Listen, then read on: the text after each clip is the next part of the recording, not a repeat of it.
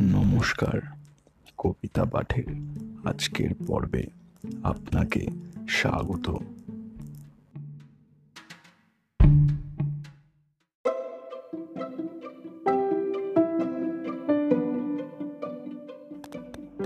আজকে আমার নিবেদন কবি সুকুমার রায়ের কবিতা, শিশুর দেহ।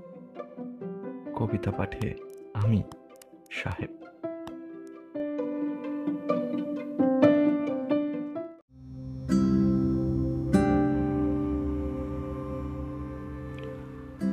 চশমা আটা পণ্ডিতে কয় শিশুর দেহ দেখে।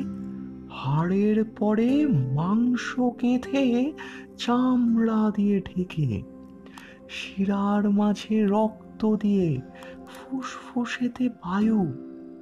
বাঁধল দেহ সুঠাম করে পেশি এবং স্নায়ু। কবি বলেন শিশুর মুখে হেরি তরুণ রবি, উৎসারিত আনন্দে তার জাগে জগৎ ছবি।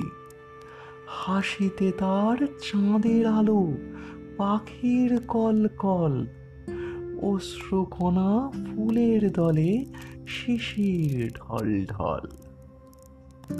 মা বলেন, এই দুরু দুরু মোর বুকেরই বাণী তারই গভীর ছন্দে গড়া শিশুর দেহখানি।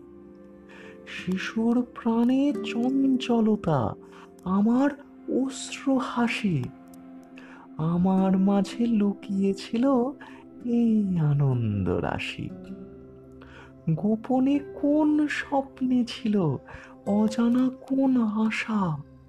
শিশুর দেহে মূর্তি নিল আমার ভালোবাসা।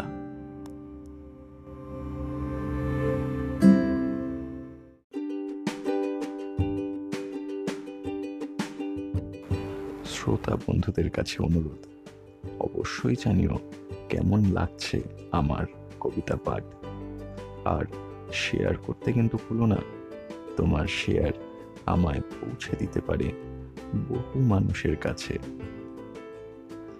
এছাড়াও আমার আপকামিং এপিসোডসের আপডেটস পেতে সাবস্ক্রাইব করো আমার চ্যানেল ধন্যবাদ।